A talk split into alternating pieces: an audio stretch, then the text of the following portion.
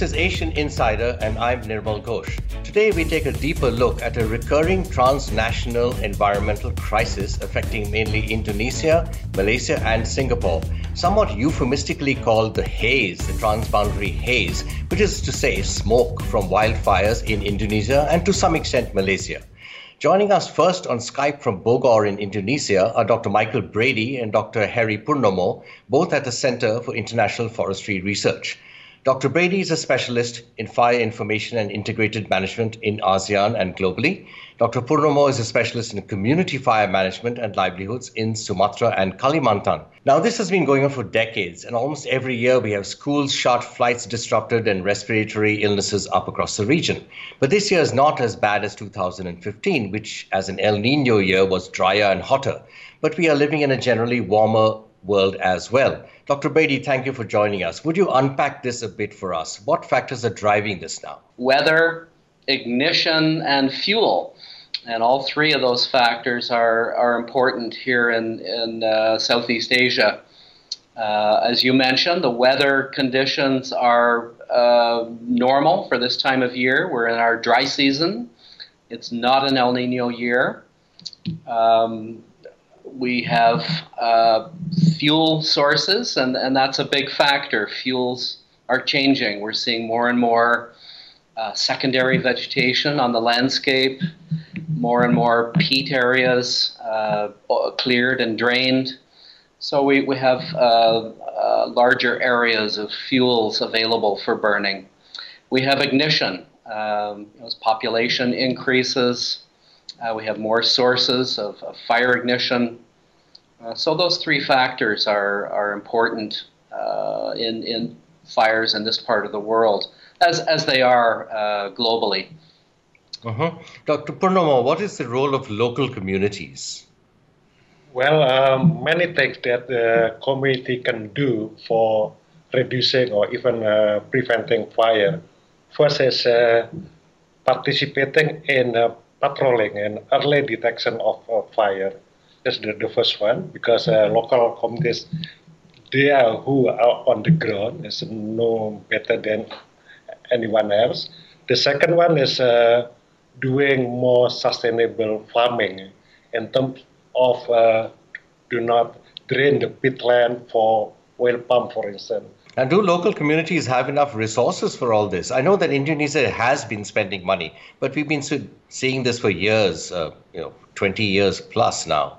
What is the situation in terms of resources for local communities who are well aware, as you said, of the problems? So it need a lot of investment from government, from private sector, and other people to uh, to make sure that the capital is there. There is money coming from government, private sector, but the magnitude is not enough for reducing fire for the entire Indonesia. Right. So, what is the long term prognosis ecologically? What is going to happen to the land? Perhaps both of you can speak to that. We'll start with you, Dr. Brady. Sure. Well, uh, CIFOR has been, um, you know, mapping and, and assessing uh, burned area, burned areas from previous fire periods we're seeing substantial regrowth in areas where uh, land is is left um, you know unused, which is actually another issue because that's there are substantial areas, burned areas that have not been used. It's very important to have clarity of uh, land uses, where to be uh, forest, uh, and where uh, will be converted into uh, agriculture. Right. Okay. Very interesting. Very complex. And good luck with your work. Thank you again for being with us today. Thank you. Our pleasure. Okay, so we've heard from the experts at CIFOR. Now we are joined by the Straits Times environment correspondent Audrey Tan in the studio in Singapore, Malaysia Bureau Chief Shannon Teoh in Kuala Lumpur, both of them are affected by the haze, and Indonesia correspondent Linda Yulisman in Jakarta. Now, Linda and Shannon, tell us a bit more about cloud seeding to trigger rain and clear pollution. Is it really effective and has it had any impact at all? It doesn't seem like it can really turn the situation around, or can it? Linda, perhaps you can start? Yeah. Hi, Nirmal. Thanks for having me. Well, I could say that to a certain extent, the cloud seeding has some impact. Last Friday, Indonesia's emergency response team managed to induce rain in some areas in Riau, which is among the hardest hit provinces. And this allowed the air quality in the provincial capital of Pekanbaru to improve temporarily on Saturday. And Nirmal, the cloud seeding operations are also very important because many areas affected by the fires are peatland, where fires can keep burning underground for weeks. So putting out fires there really takes time and need a lot of water. Right now, four planes are on standby to carry out cloud seeding operations across six provinces in Sumatra and Kalimantan that are worst hit by the fires, and they include Riau, which is close to Singapore and Malaysia. And the weather uh-huh. forecast agency says that the cloud seeding is possible to do now because there will be potential clouds to seed sometimes this week. So the emergency response team is trying to seize the moment. Shannon, what has uh, been the effect of cloud seeding? Any uh, positive effect in Malaysia? Well, I'm afraid to report that in Malaysia, cloud seeding isn't quite as effective. Um, what you get is short-term relief from the pollution because the rain absorbs and dissolves some of the uh, pollutants. But we don't have fires here. Uh, what's causing the haze is the smoke coming in from Indonesia. Now, if the smoke keeps coming in every day, uh, you're going to get the haze back. So we did cloud seeding on Monday, weather was better on Tuesday, but here we are on Wednesday. Things have actually gotten worse. Some places are in hazardous levels. And Audrey, what's the situation in Singapore? Obviously, a lot depends on wind strength and direction. Is there any danger of flight disruptions, for instance? What's going on? Hi, Nirmal. Yes, Singapore has also been experiencing bouts of unhealthy air quality since last Saturday. But I have to point out that our unhealthy air quality has hovered at the lower end and is nowhere as bad as the situation in ground zero in Indonesia or in Malaysia as well, based on the pictures that we've seen. As for flight disruptions, I mean, because the air quality here is not that bad yet, uh, I think we still have to wait and see how the situation changes over time and whether the wind direction and the hotspots remain the same in, in areas that can affect Singapore. We'll just have to wait and see. Linda, what is the Indonesian government doing about the fires which are causing all this? Has there been any have there been any cases of companies being fined or prosecuted or anything like that? Yeah, right now on the law enforcement enforce, on the law enforcement side, the Environment Ministry uh, just reported that there are 370 companies that have been proven to carry out open burning to clear their land, and the police is investigating these cases. And the ministry has also, yeah, the ministry is also suspended numerous plantations operated by 49 companies whose concessions were reached by fires. And uh, another thing is that the national police has set up a special investigation unit to tackle this issue. Now, one thing I'm curious about, this has been done before, right? I mean, companies have been have been investigated, satellite maps, we have eyes on the fires, we know all this stuff. Uh, are some of these companies repeat offenders? Uh, there have been um, there have been uh, quite much evidence that the companies uh, that have done the cases in the past are now uh, doing the same thing again. But yeah, I think it is uh, better for us now to wait for the investigation to finish um, maybe immediately.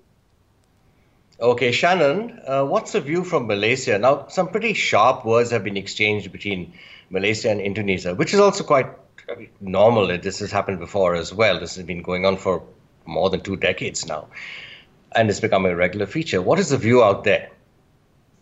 Well, the view of visibility is not so great. I mean, because of the haze. But uh, jokes aside, um, there are strong words being exchanged by both environment ministers from Indonesia and Malaysia.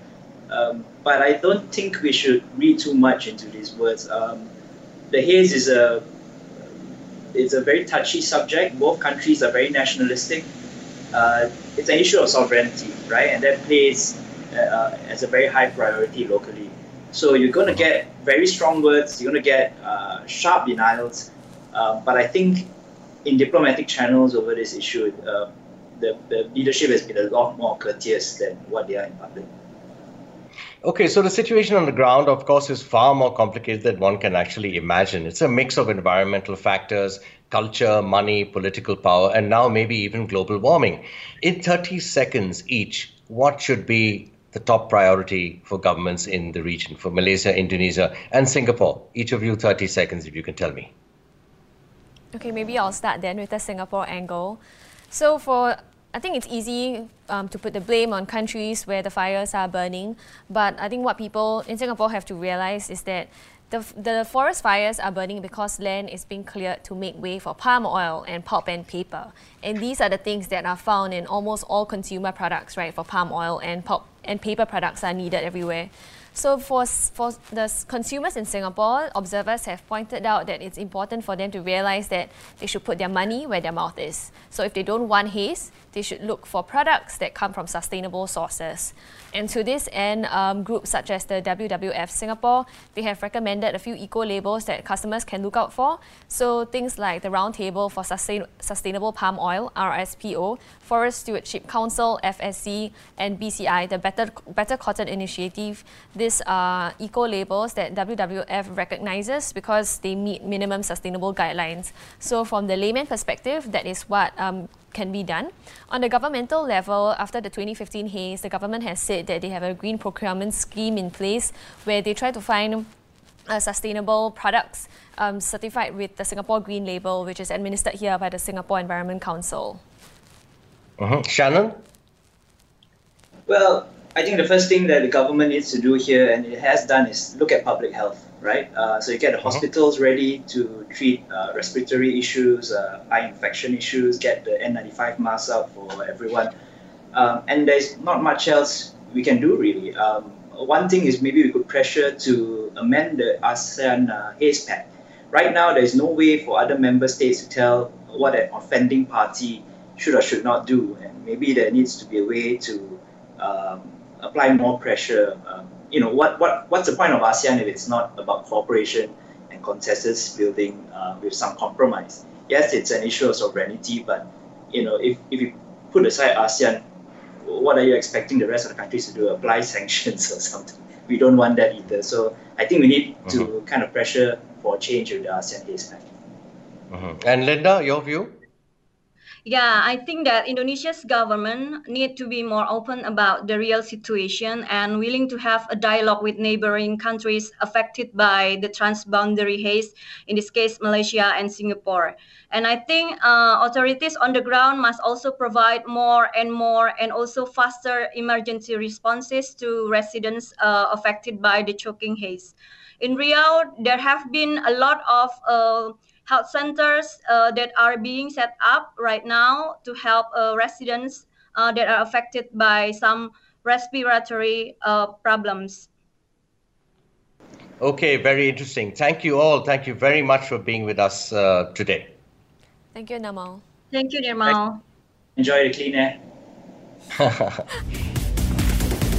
well, in DC, in the US, there's hardly any media coverage on the the ASEAN haze, the transboundary haze. Uh, we had a lot of coverage on the Amazon fires some time ago, and we have had a lot of coverage, of course, about Hurricane Dorian, which uh, which devastated the Bahamas. But we do have the UN Youth Climate Summit, the UN Climate Summit for Youth, which is coming up on Monday, followed by the UN General Assembly in New York. A lot of Southeast Asian leaders will be there, and a lot of climate activists will be there. Climate is very high on the agenda, and we will just have to see if something substantive comes out of it for a change. And if there is more news about what is going on in Southeast Asia and the implications, for example, on uh, in big industries like palm oil, that could have an effect. So that was Asian Insider for this week. I'm Nirmal Ghosh. Look forward to seeing you next time.